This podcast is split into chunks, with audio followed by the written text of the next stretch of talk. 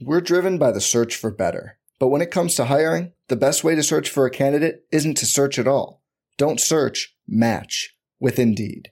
Indeed is your matching and hiring platform with over 350 million global monthly visitors, according to Indeed data, and a matching engine that helps you find quality candidates fast. Leveraging over 140 million qualifications and preferences every day, Indeed's matching engine is constantly learning from your preferences. Join more than 3.5 million businesses worldwide that use Indeed to hire great talent fast. And listeners of this show will get a $75 sponsored job credit to get your jobs more visibility at Indeed.com slash BlueWire. Just go to Indeed.com slash BlueWire right now and support our show by saying you heard about Indeed on this podcast. Indeed.com slash BlueWire. Terms and conditions apply. Need to hire? You need Indeed. This is Tyrese Halliburton, and you're listening to Setting the Pace.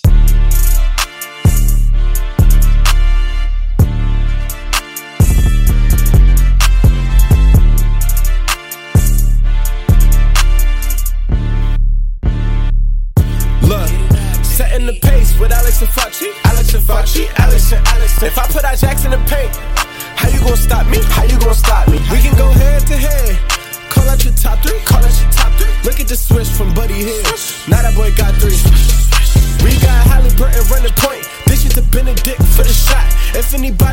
anybody gon' come in the post, then we got Miles Turner for the block. Setting the pace, going to the top. Setting the pace, going to the top. This is your number one podcast. Sweeping every team. We gon' need a mop. Smooth.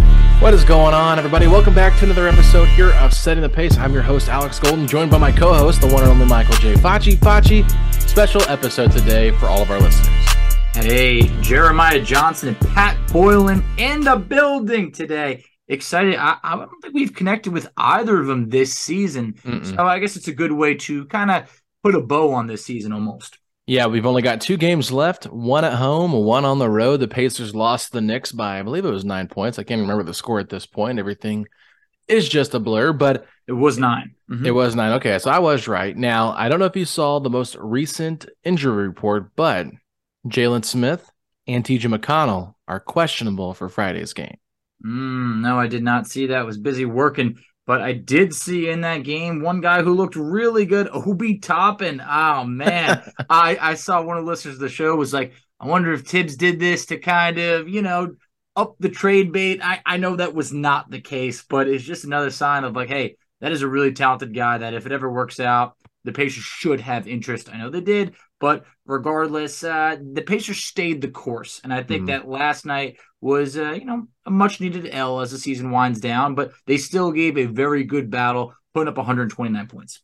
Absolutely. I mean, you said one guy got 30 points. Three guys from the Knicks got 30 points. Quentin Grimes looked awesome last night, and Immanuel Quickley had 39. So, you know, that's that's kind of how it went. But you know, it's it's it's okay. I, I think we're kind of just getting excited for the future of this team. Yes. But I can't wait to talk with JJ and Pat, aka the sideline guys that just had on Tony East on the same day we did. So thought that was hilarious when I saw that come out. My buddy texted me and said, I just listened to Tony East on setting the pace.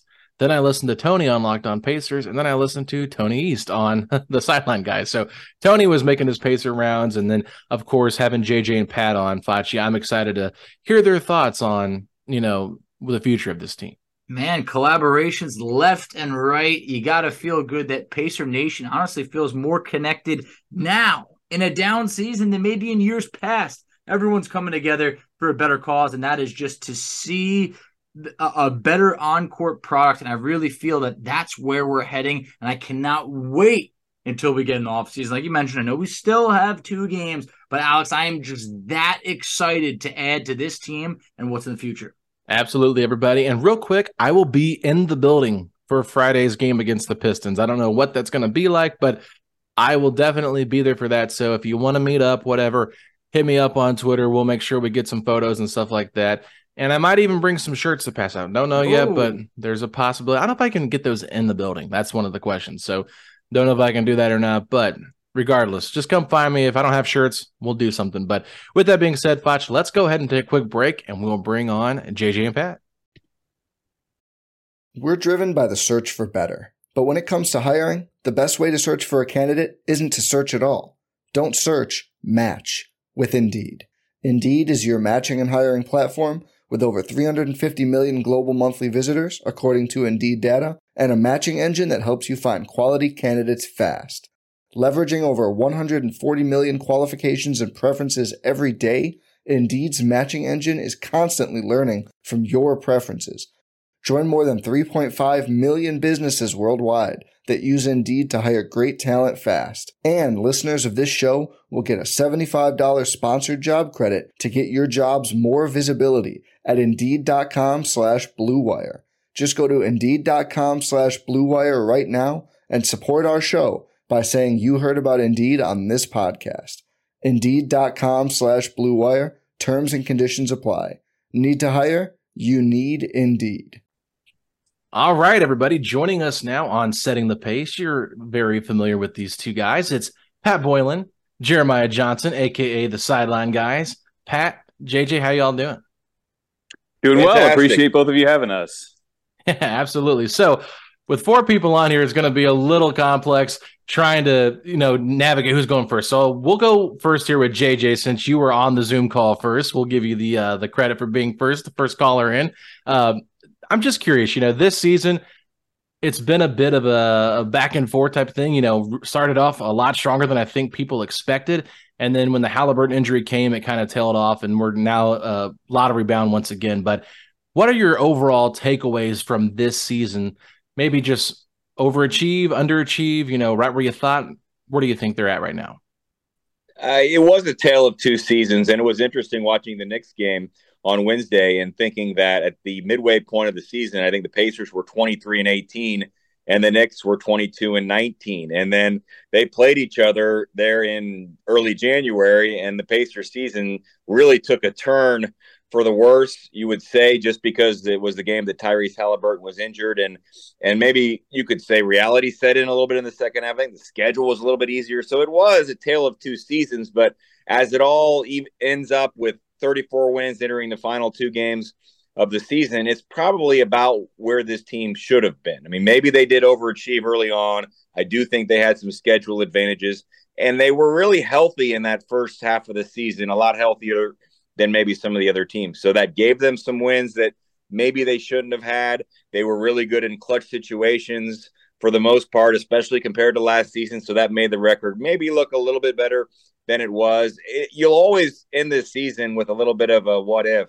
What if Tyrese had not been injured for that stretch of games? And really, you're only right now about three or four wins away from being right in the mix and being playing next week or even five wins and being in the contention for the sixth seed. And that just shows you when you lose a game in November or December, you think it's no big deal, but it can affect things at the end of the season. However, saying all of that, I think uh, it, it exceeded my expectations. I was worried about what we would talk about for 82 games, especially with what messages we were getting in September. And so to win 34, even if that's where things end right now, I think you'd have to say you exceeded the expectations.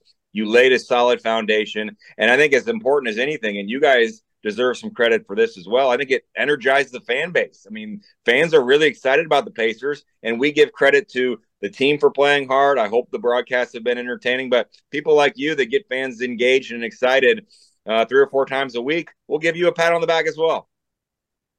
Well, thank you for that. I, I definitely appreciate that. But uh, hey, it, it's a team effort. I mean, this this season has been very fun. And to your point about you know, Tyrese Halliburton. Look, JJ, I'm going to take some of the blame. I was in the building that night when Tyrese went down. Pacers were also 0 5 with me in attendance this year. Tough year for me attending games. But well, uh, we'll start with. Are you, you going to go on Sunday to Madison Square Garden then? There, I am up in the air about that. And we actually, you know, might not be a bad idea. We might, yeah, some would say it might be good for you to be there on Sunday. Some want me in the building for this one, but you know, Pat, we'll, we'll go with you. I mean, actually, Pat, you go first, then JJ. But you both have been around the team for quite some time. While this season wasn't a, a banner year, but it was a very fun year. How much fun did the both of you have covering this team uh, this season compared to maybe the past? You know, I think it's always interesting to put different years into perspective. I found myself, like Jeremiah, kind of sitting there on Wednesday night against the Knicks, feeling like it felt uh, oddly appropriate that the Pacers were closing out their season with the Knicks for the reasons that Jeremiah uh, just discussed. I won't drone on and, and, say the same things, but I think when you when you come back and any sport experiences this right when you come back for the first time off of a long off season and you're not sure what to expect. And now, frankly, uh, this team did not get off to the red hot start in terms of like right out of the gates. In fact, they stumbled out of the gates. They were 0 2. They hadn't led uh, a single quarter in the first couple of games, and then and then struggled to start game three. And and I remember thinking, you know, uh oh, are we really going to have to figure this out this year? And then uh, that switch just kind of flipped on the road trip, and it not only turned into okay, this team is going to be one that is pretty competitive here, uh, but also one that is going to exceed expectations. You know, I think the Pacers are going to exceed just about every preseason prognostication. So, just from that perspective, that makes a team fun to follow, one that is exceeding expectations. And you know, I, I, know Jeremiah and I on our own podcast have compared this a little bit to 2017, 2018 from the perspective of expectations were low. They exceeded them. They've had a fun team to watch. You remember the first year of Victor Oladipo, how fun that was. Uh, Tyrese Halliburton has brought a lot of the same energy, and with him being younger, um, I think it's even more fair to imagine a ceiling much higher than that version of that team. So this this team, I think, was was really um, badly needed in a way. You know, the Pacers the last couple of years had gone through just a tough stretch where expectations were pretty high because they had a lot of talent. They just never got that group healthy. And when they were healthy, they never really fit together like I think they hoped that they would. So to hit the reset button in a way, but to do it in a way where you instantly have the guy you're building around in the trade that they did, I think so significant. You're not doing what an Orlando had to do, or maybe a, a Detroit has had to do. You've pivoted immediately, and seeing those early season results, I think, were really refreshing, and I think still should build excitement here for Pacers fans as they look into the off season and into uh, the beginning of next year.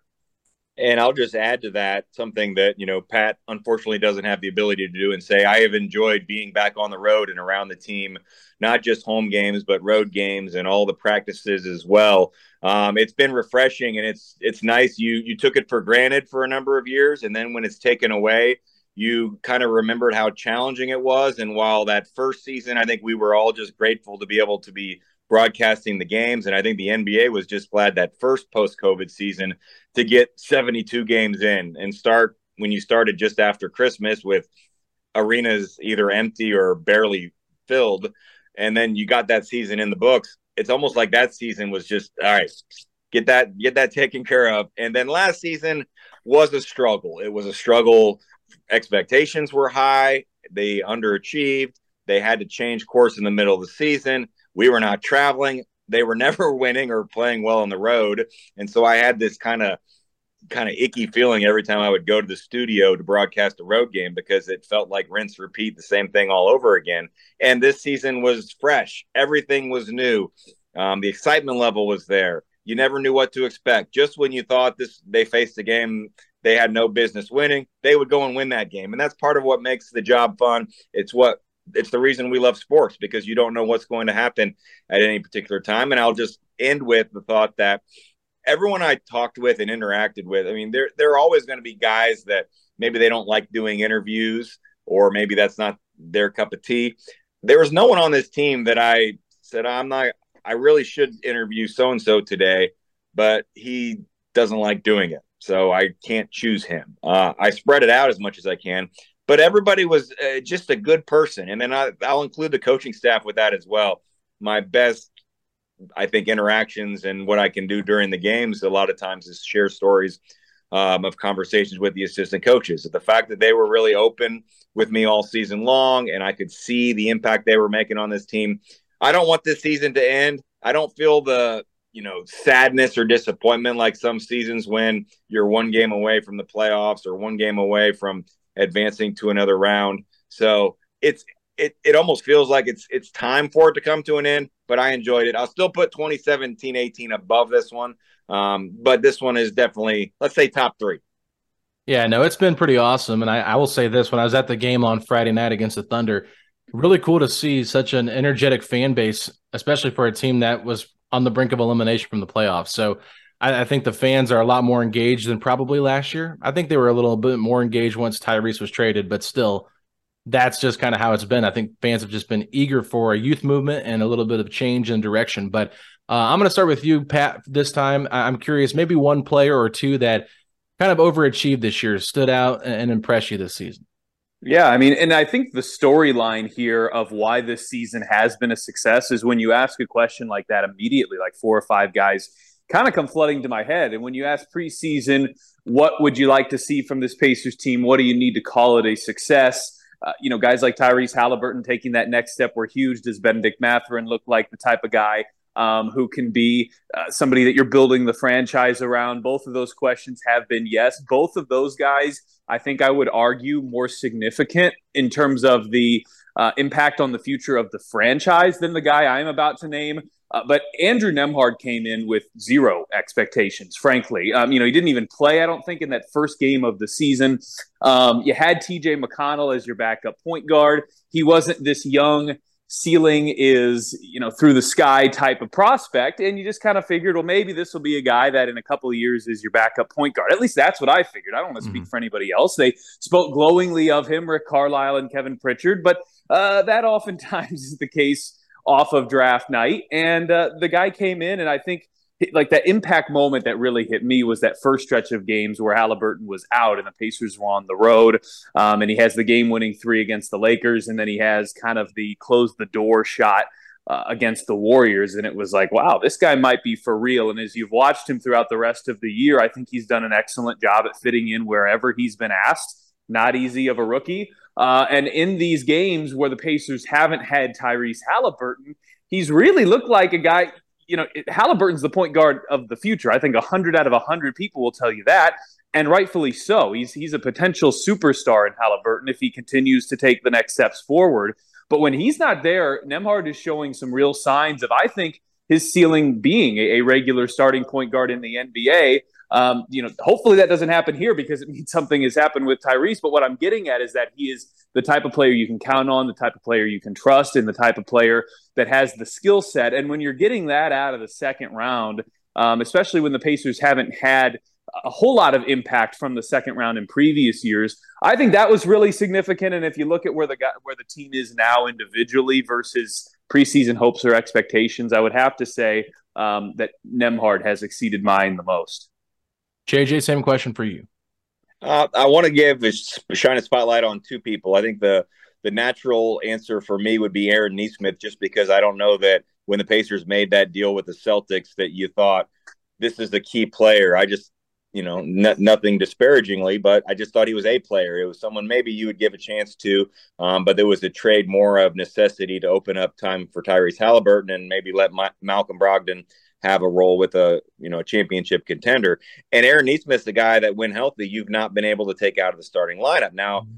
to be fair, there's not anyone that fits a role quite like he does behind him, but no one has challenged him. He's been a really good wing defender, and he's had some moments that make you say, "Wow, if he could put this together consistently, you've really got something." I, I really think you have something. Regardless, we'll see what his role is moving forward, but he's overachieved. And I don't mean to say anything about Miles Turner, but I think he's overachieved, or he's he's yeah. made the biggest jump from where I'll go back to media day. I mean, so much of what I I say is sort of, you know, I form an opinion and then I like the opinion to change. And media day, I didn't really know what to ask Miles. Like he sat down and he was in good spirits, and there was he had already said I'm going to address the trade rumors this one time before he came to my room, and I really didn't need to ask him that anyways because in that situation we're asking questions that we can run features in November and December, and I didn't know how long he was even going to be on the team. And then in late January, there's a press conference announcing his long-term contract extension and the numbers that he's put up and the leadership that we've seen. So, uh, really, to me, there are two different kinds of exceeding expectations kinds of players. But I think you've got to give Miles Turner a lot of credit uh, for the player he's become and now being a foundational piece moving forward. Well said. Uh, you know, I would say let's go with uh, we'll go JJ first, then Pat. You know, I'm fortunate enough to have found my wife, but over the last few years, it feels like it, we've been speed dating. Some flings have lasted longer than others. With you know, you know, Paul George, Victor Oladipo, Sabonis. The Pacers have tried them all, searching for that franchise player. But we found it with Tyrese Halliburton, And I think the word special doesn't quite do him justice. But what have you enjoyed most about seeing Tyrese cook, as the kids say these days? I'll share just the fact that one of the first or second flights that I was on with the team this season, watching him walk to the back of the plane and talk to everybody in the back of the plane. And maybe that's something that you would think would happen all the time, but the plane's got three sections and the players are in the front, the coaches staff in the middle, and then additional staff in the back. And that shows how he wanted to get to know everybody. I never saw him without a smile on his face, except for a few moments in the middle of the game. And that just showed how much he was really uh, you know, intent on trying to win and and you know maybe would get frustrated at times there but the personality the vibe that is around this team it is really good and it's genuine. And you know just seeing his family at all the games and then knowing the two games the Pacers went to Milwaukee how many people even though he wasn't playing in either game came from that area to to watch him and to support him. He's made such an impact on so many people along the way. I'll tweet out something and if I happen to ever hashtag or you know tag Iowa State Cyclones. I mean, it goes crazy. So just to, anytime you mention Tyrese, if you want to add their handle to your tweet, you're probably going to get some extra attention. But that just shows the impact he's had on so many people and so so many different times. So to think that he's only been with the team for 15, 16 months and the impact that he has made, it makes you really excited about where things could go in the future.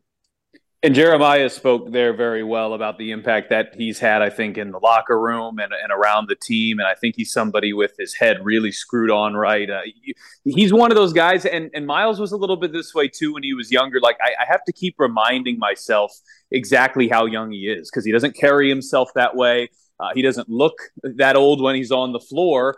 Um, and hopefully, those are the type of qualities that turn him into the type of player um, you're referencing right there. The other thing that I will add is, is before the year, like going into the season, there was no doubt in my mind that if he stayed relatively healthy, which he has, um, that he would be one of the best passers in the NBA. And even going into just his third year, I felt pretty confident in that. We'd seen it in Sacramento when Fox was out. We had seen it in that final stretch of 25 or so games with the Pacers after the trade last year him being where he is in the assist category to me is not the least bit surprising. But what turns and this still is a, a, question and a goal for him, I think. I think he's taken a huge step here, but I think he probably still has maybe one or two he wants to take. Um, is his ability to score. And his efficiency numbers were great, but could he get a few more points per game? Could he be a 20, 21, 22 points per game guy that could maybe go get you 35 to 40 if you really needed it? And to be in the conversation of star slash superstar, you have to do that no matter how good of a passer you are in today's NBA. You have to be able to score. And so his ability, I think, this year to take that next step, taking a few more shots, his efficiency still tremendous, which is key and is why he finishes so high in a lot of those advanced metrics and analytics um, I think the 538 model, their analytic had him as a top 10 player right around the midway point of the season this year. So for him to be able to get that scoring number up with the efficiency still high, I would have said is the biggest individual key for any pacer this year. And I thought he passed it with flying colors. So you have to love the season. You've seen that of Tyrese Halliburton, and you can only hope that, you know, he continues to build upon that in future years. Yeah, I mean, it's hard to think about what the future could be like for Tyrese if this is what he's already doing in year three. And like JJ alluded to a while ago, that COVID season was such a weird season. So I'm sure that first year probably didn't even feel like a first year for Tyrese in the NBA. But you know, I'm curious because I I watch every press conference that I can on YouTube or on Bally Sports or the radio, and I'm just curious from both of you guys. I'll start with you first, Pat, and you follow up, JJ how uh how much time do you take in crafting your questions for Rick Carlisle? Because if he doesn't like your question, he's not afraid to mm-hmm. let you know. So I'm just curious what that dynamic's like.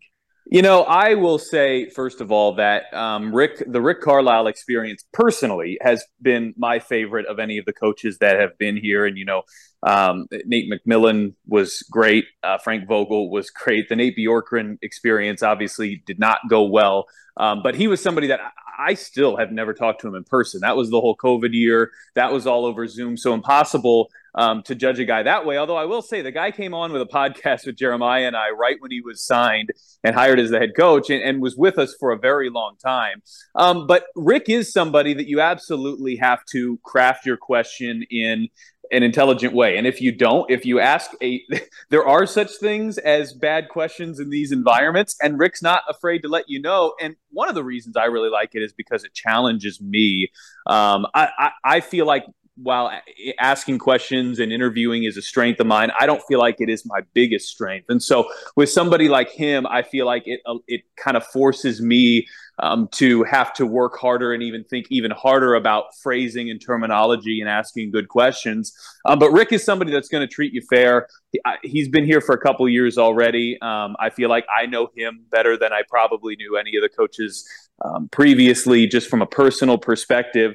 And I think his impact on the team and a young team like this is obviously massive. To directly answer your question, it's not like uh, we spend a lot of time, or at least I don't, uh, and I know JJ doesn't. We don't sit a lot of spend a lot of time like handwriting down questions, and uh, you just don't have the time for that in a game. But I do think you're always thinking about the way you're phrasing things, the way you're wording things to him um, to make sure you're coming across in the way that you intend to. And if you don't, he'll let you know about it. But Rick's fair. Uh, he he is he's he's very fair, and he genuinely is is a good man. And I've appreciated the experiences I've gotten to interview him, whether it's in a one-on-one setting or whether it's in that press conference setting after the game. I have a little bit of a benefit in that I have three minutes with Rick before every game, one on one. And so what I try to do is I get all my questions in there. And so if it's an after practice interview, I'm always there, but I actually I'll defer to the beat writers or um, even if Pat's there, and I'll listen, and that will help formulate what I think um, the team's sort of game plan and and the storylines might be for the game, but then I'll save sort of my best stuff for that interview. And so um, I do think about it a lot. I don't write it down. Now, the first couple of years, I wanted to have everything I did scripted out. And so I actually would, even though I wouldn't be able to read it. And as I go into it now, I still only have about three minutes with him. And so it, there was a time last year I felt like I was getting four questions in, and now it's pretty much three. And maybe that's because he's more comfortable and um, or the questions are better. I'm not real sure, or maybe you know it was a better season, so they were more positive topics. Um, and I kind of have a little bit of a form or a little bit of a uh, a method to it because I've got to ask a little bit about the game that just happened, something that is uh, topic related, statistic related, and then I've got to get to the opponent. So there has to be a little bit of a flow to it. But I, I like Pat, have really enjoyed all the interactions, and I do feel like this is not to be boastful, but I feel like if you go back and watch those interviews, you'll learn something about not just the game of basketball, but what he is trying to do with this team and this new era of Pacers basketball. I think he's been really open and honest. I haven't felt the cliched answers um, that sometimes you get from coaches, especially in a press conference setting. I think he's been pretty open and honest, even in the group settings and the press conferences, and that's why um, he'll he'll maybe clap back if he doesn't like the question, just how it's worded, or if he doesn't think it's fair, he'll let you know. And I think that's good. And as Pat said, it keeps us on his toes. So um, I'm always kind of thinking about what you know. It'll be the random time whether I get out of the shower or I'm driving somewhere, and I'll think, you know, I think I'd really like to ask Rick this. I'm going to ask him about it um, before the next game. And so I do I do appreciate that we have that opportunity, and it is one of the things that I hope people um, look forward to on Pacers Live pregame. And if you don't see it, it's always on the Bally Sports Twitter account. So um, I've enjoyed it. Uh, it does he does keep us on our toes, but I like to think that I learn something every day from getting to talk to him. Uh, that's awesome. Part of me would love to hear you tell Rick, you know, Rick, I was thinking about this earlier in the shower, but I want to ask now. uh, I do my best thinking there. Seriously, we all do. What it is. We all do. Just not much of us admit it, but I'm I'm spot on in agreement with you. But I need a dry erase board next to the shower, so all the good thoughts that I that I have and the genius ideas, I can just jot them down because it's kind of like a dream. Sometimes if I don't, an hour later, I forget that great thought. it's gone well, no, I hear you on that. But for, for my last question, we'll go with Pat first. Hey, pretend this whole season flashes right in front of your eyes. What is the most fun moment of the season that immediately comes to mind? Then, JJ, love to hear from you afterwards. Oh gosh, um, you know what? I, honestly, a, a, moment doesn't. One specific moment probably doesn't jump out to me um, specifically. Although, and this is not an answer that you're probably going to expect because, as Jeremiah noted, I am not on the road um, for for the road games, but I do cover them. So I am in our downtown Indianapolis studio. I'm on air with Mark. I'm watching on a television set versus in person. And as it just so happens, you know, most of the um, last minute shots or the most tense moments have come on the road this year, but I think it was probably um, the Andrew Nembhard shot. And I think that was still at a time in the year where um, you were kind of teetering on like, what, what exactly do we think of this team? And it was a real long road trip. And for uh, the Pacers to finish a game like that in LA against the Lakers, it was it was fitting too because of all of the rumors at the beginning of the season that involved the Lakers and the Pacers.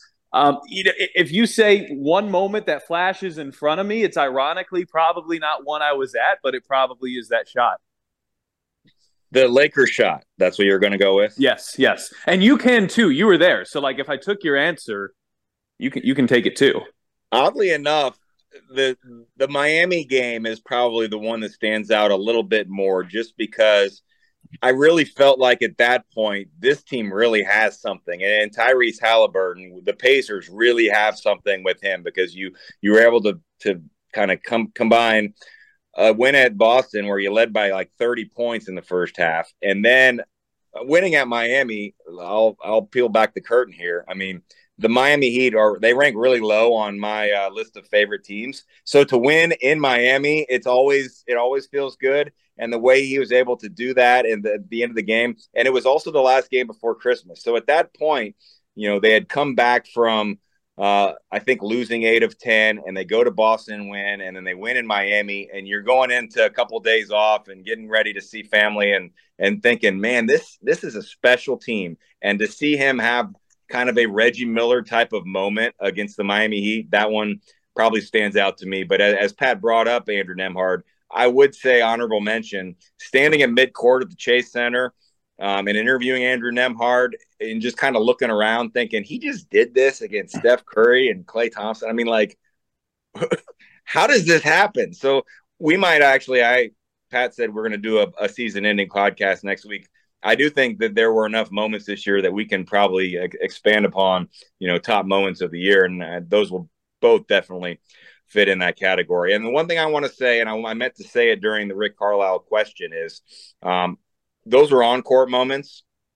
What will stand out to me too in some of the the off the court moments, how Rick Carlisle has embraced the entire, let's say, team, the travel party, the group. There have been three or four of these team dinners that I've been invited to, which has never happened in the past. And then while I'm there, it just makes everyone feel united. And so it it's a small thing. Sometimes that it's two hours, um, but to have about four or of or five of those um, during the course of the season, it's allowed us to get to know everybody, including Rick, and see a different side of him. And I think it's been really, really powerful and beneficial. And I don't know if this is something he had done in the past, but I do think it's a sign of of how he's, uh, you know, maybe he's learned, he's he's come up with some different ideas. Um, but that's I'll remember those this season, and if they continue, I think that'd be awesome. Yeah, I do think that's fantastic. It's just showing that you value every single individual that's a part of this team, whether they're on the court or not. So I think that's really cool, and I'll have to agree with Pat for like biggest moment that stands out, just because it's hard to uh, erase the image of Kevin Pritchard running across the court, jumping in that pile after that Andrew Nembhard shot. Uh, I'll say the best game I was at personally this year has to be the Clippers game on New Year's Eve. Those are always fun games for the Pacers, but just Tyrese taking over in that fourth quarter against Paul George and the Clippers. I know that, you know, Paul George is trying to get past all the Pacers fans hating him, but I don't think it's ever going to happen. So it was just a it was a very exciting environment there. But we do have to wrap this up, guys. So I want to thank you all so much for coming on. And I'm sure you guys have seen that we've done a di- couple different fun little drafts. Uh, you know, we did one with Tony East this week. We did a Tony's draft, and then we had Caitlin Cooper on a couple weeks ago, and we did a food draft. So if you guys are up for it, I'll let you pick the category. Message me on Twitter, and we'll have you back on in the next month or so and do some type of draft. And I think if you're up for it, we'll do it. I'm up for it. I got plenty of time. Pat's a little busier than me, so True. you're gonna have to. We're gonna have to fit it in his schedule because he's Mister Fever, and that's gonna get started hot and heavy. And and I know he's got some vacations planned coming up as well. So uh, once we get in Pat's schedule, I'll, I'm ready. Yeah, I probably uh, can't commit to doing it during my honeymoon. I think that I would uh, fail the husband test if that were the case, and that is the next thing that's coming up here for me. But hey, I'm in. I'll, I'll draft anything, anytime, anywhere, any day, as long as I can. You just give me the time and the place. Okay. Hey, aw- awesome. Looking forward to it, and congrats. Uh, I hope you have an awesome honeymoon. Yep. Uh, but before we end, tell everybody where they could find the both of you on social media. Pat, I heard we needed to have a, a sideline guy's Twitter account. By the way, You know, uh, we, we we probably do, but with the Pacers tweeting out our stuff, sometimes I feel like that gets confusing. And okay. So, but uh, that's just that's just my two cents. But uh, yeah, I'm at Pat Boylan Pacers on Twitter, um, and if if you're not following, you know, I, I try to bring um, as much insight as I can from a Pacers perspective, uh, but also as Jeremiah touched on. I uh, in, in the play-by-play announcer for the WNBA's Indiana Fever, and just a, a quick soapbox moment, if you don't mind. The Fever are kind of in a, in a very similar position to where the Pacers are here. They've been drafting high. Um, they have a, a, new coach that they feel like is going to be, um, you know, hopefully, as anytime you hire a new coach, you hope they're going to be the long term coach of the future. And I think if you're a Pacers fan listening to this and you've kind of enjoyed the reset that the Pacers have undergone, there's a lot of parallels with what the Fever are undergoing as well. So I hope you'll join us on that ride. My Twitter feed is admittedly going to turn uh, a bit more, a lot more, in fact, uh, WNBA centric here coming up soon. I'm at Pacers JJ on Twitter. Um, we'll probably back off a little bit here in the next couple of months. You might even get some uh, Kentucky Derby picks, maybe uh, early in May. Um, but I'll be I'll be I'll be available if anybody wants to reach out. Also on Instagram. Not a great Instagrammer uh, every once in a while, but it's also at Pacers JJ as well. Sound like Chris Denari there. Every time he comes on, he always ends it the same way. Follow me on Twitter. I'm not really on Instagram. I need to do better at it, but but with that being said, thank you all so much for coming on, and we will do it again soon. All right, Appreciate thanks you guys for having us. Setting the pace, going to the top. Setting the pace, going to the top. This is your number one podcast. Sweeping every team. We gon' need a mop. Smooth.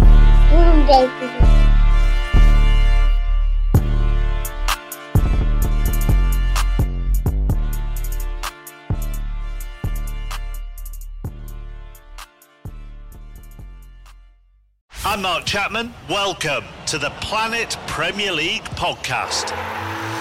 Each week, Cesc Fabregas, Nedum Onuoha, and myself talk all things Premier League. As a player, you don't have time to talk. No. You don't have time to make a plan. You just need to deal with wave after wave after wave. We watched Coach Carter, and he said, "Oh, afterwards, the game's just about doing this for your teammates." And I remember looking around halfway through the film, and half the squad was asleep. Planet Premier League. Listen wherever you get your podcasts.